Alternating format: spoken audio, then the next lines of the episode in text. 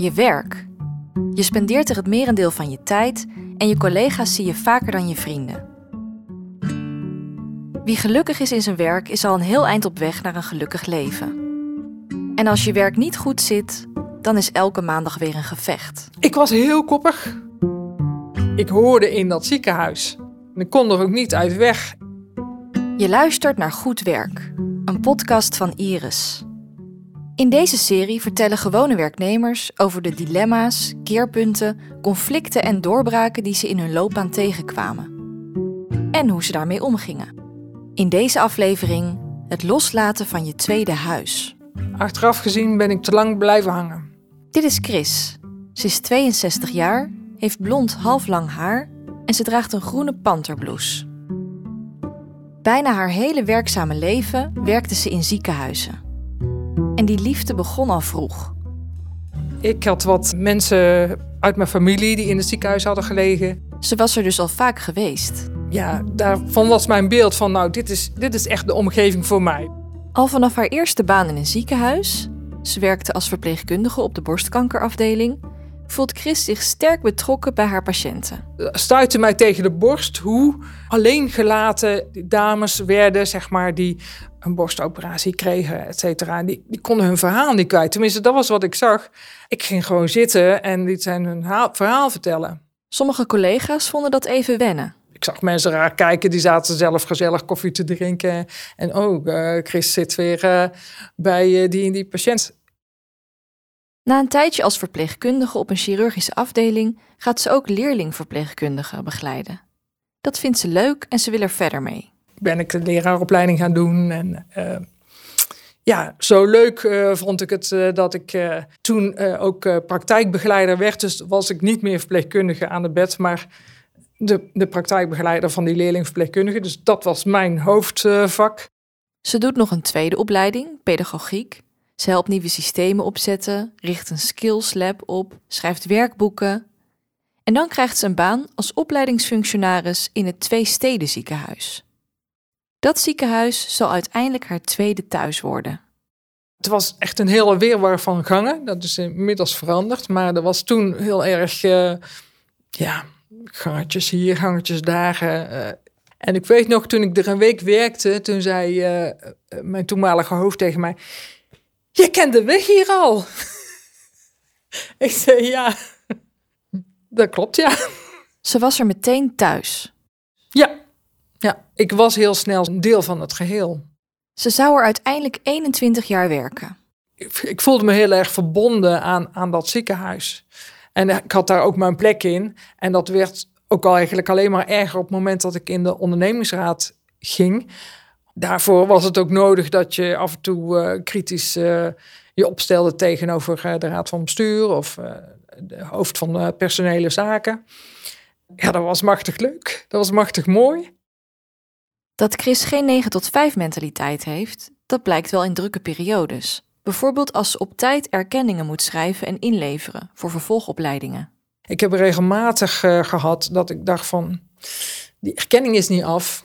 En die moet dan en dan af, dat ik dan mijn vakantieweek uitstelde of zo. We hebben geen kinderen, mijn man en ik. Dus uh, ja, dat was ook goed te doen. Dat was, en hij vond het prima. Dat was ook mijn luxe, uh, dat ik dat kon doen. Achteraf gezien zou je sommige dingen die Chris vertelt al kunnen zien als een kleine hint dat de rol van het ziekenhuis in haar leven misschien wel iets te groot was. Bijvoorbeeld als ze overweegt om parttime in het onderwijs te gaan werken. Wat natuurlijk ook beter verdiende. Maar ik kon het ziekenhuis niet achter me laten. Als ze een keer een leuk gesprek heeft met het hoofd van een ROC-opleiding, zegt ze tegen hem: Ik zou hier best wel één of twee dagen in de week willen werken. Meer kunnen ze mij niet missen in het ziekenhuis. Dat idee had ik er in ieder geval van.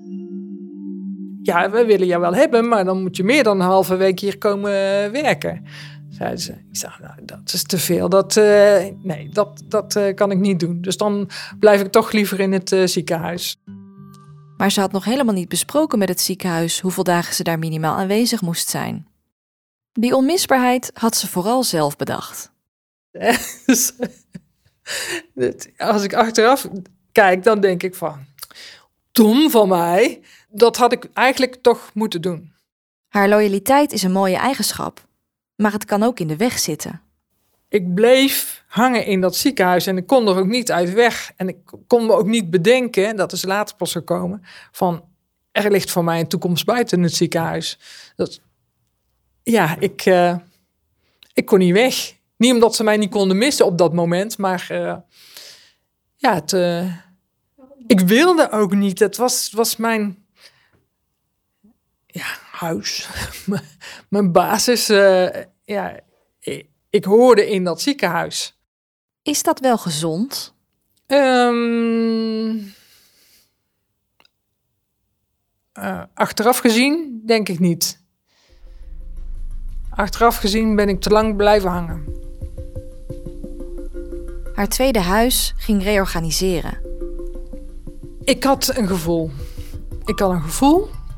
En het duurde heel lang voordat het uh, uh, reorganisatieplan klaar was, maanden.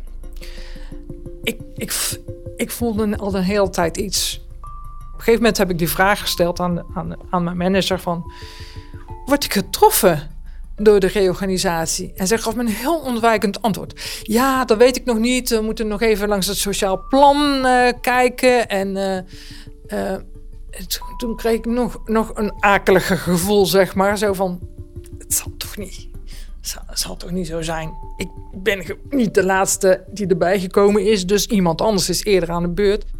Maar als ze op de dag dat het reorganisatieplan gepresenteerd zou worden wordt uitgenodigd voor een gesprek met haar manager, dan weet ze eigenlijk genoeg. Er zat een, uh, iemand van PNO bij, een adviseur. En ze zat met zo'n kleine laptop open, zat ze voor zich. En ik vond heel vervelend en, en raar. En denk, ja, zit je mij nou op te nemen of hoe zit het? Uh, ik had gewoon een paar dingen opgeschreven. Ik denk, nou, hier gaan we het over hebben. En toen begon ze toch te vertellen dat mijn werk alleen maar administratief was. Chris protesteert. Dat valt me nou tegen van je. Jij bent mijn leidinggevende. Je moet toch weten wat ik doe? Je weet toch dat mijn werk niet administratief is? Ja, we, begon ze een beetje eh, omheen te, te praten. Maar uh, nee, het was. Uh, ik zeg, nou, je volgt de anciëniteit niet van het sociaal plan. Ik zeg dus, wat, wat je mij vertelt nu, dat kan helemaal niet. Maar de manager houdt vol dat dit toch echt het plan is. Nou, dan zit je dan met je goede gedrag. Nadat alle werknemers persoonlijk zijn ingelicht, gaat het reorganisatieplan naar de ondernemingsraad. Die moeten dat plan goedkeuren. En Chris, die zit in de ondernemingsraad. Ja, maar ik mocht me er niet mee bemoeien. Mijn collega's uit de ondernemingsraad tegen mij zeiden van... nou, je moet er niet zo bovenop gaan zitten, want dat is lastig ook voor ons. Hè, want dan moeten wij in gesprek met jouw manager en gaan het ook onder andere over jou hebben. En ja, dat vinden wij toch lastig. Zeg, nou ja, dat begrijp ik. Ik kan me iets bij voorstellen. Ik vond het lastig. Ik denk, ja, maar ik weet er het een en ander van. Chris moet op haar handen gaan zitten dus. En er volgt een lange periode waarin het plan eerst wordt afgekeurd door de OR en later toch goedgekeurd. En dan wordt Chris officieel boventallig. Op die dag krijgt ze weer een afspraak met haar manager waarin dit officieel wordt medegedeeld. Ja, dat, dat, was echt geen fijn gesprek. Ik zie het gesprek weer voor me, hoe iedereen zat en zo.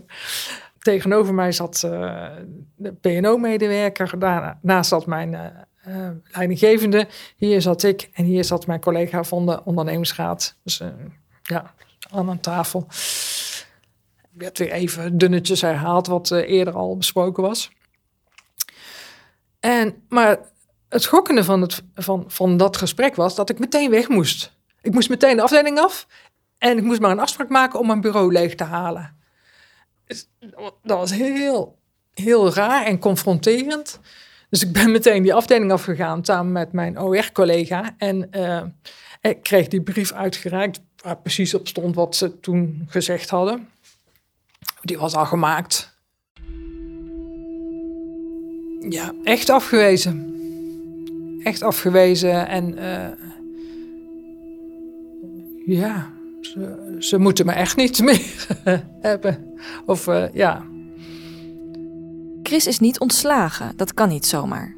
Het ziekenhuis gaat haar helpen om een nieuwe baan te vinden op een andere afdeling, een mobiliteitstraject. En dan is er nog haar werk voor de ondernemingsraad. Ze werkt dan wel niet meer op haar afdeling, maar haar werk voor de OR kan ze gewoon blijven doen. Ik ben iets meer dan drie jaar boventallig geweest binnen dat ziekenhuis. Ik heb een paar dingen gedaan, maar eigenlijk eh, het vaste wat er was, was die ene dag ondernemingsraad. Drie jaar lang blijven rondlopen op die plek die jou heeft afgewezen. Is dat niet heel pijnlijk? Waarom ging ze zelf niet weg? Ja, maar het was niet het ziekenhuis, maar sommige mensen. Voor mijn gevoel, hè? Door haar collega's voelde ze zich niet afgewezen. Met name mijn eh, collega OR-leden, maar ook gewoon mensen in het huis die je kende en die van me hoorden van, ja, goh, ik ben boventallig, maar ik ben op zoek naar. Wat? Jij boventallig? Dat kunnen ze toch niet doen, weet je wel dat, hè? Dat soort reacties geven haar hoop. Het gaat nog wel wat worden hier binnen het ziekenhuis, want ze kunnen mij vast ergens gebruiken. Maar dat valt tegen. Ze vindt geen nieuwe plek binnen het ziekenhuis.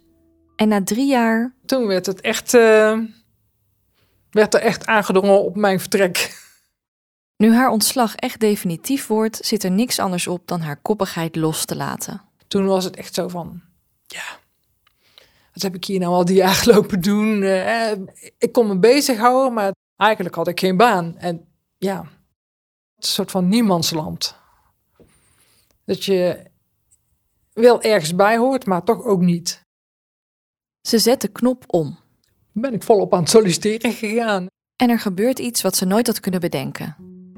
Na haar tweede sollicitatie krijgt ze goed bericht. Willen je toch wel graag hebben, zei, zei personeelsadviseur. Ik zeg, nou, joepie, zeg ik zo. Ik sprong echt een gat in de lucht. Zeg, wat leuk zeg.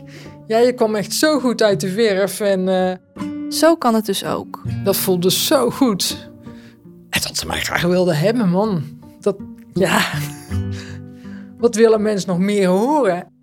Echt een wereld van verschil.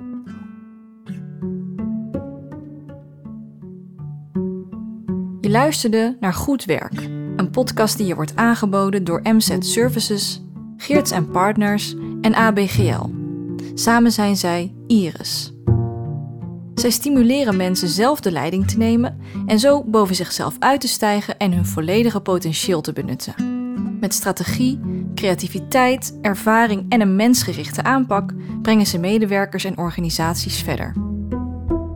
Interviews en montage Lotte van Galen. Research Iris Cohen. Techniek Arno Peters. Veel dank aan Chris.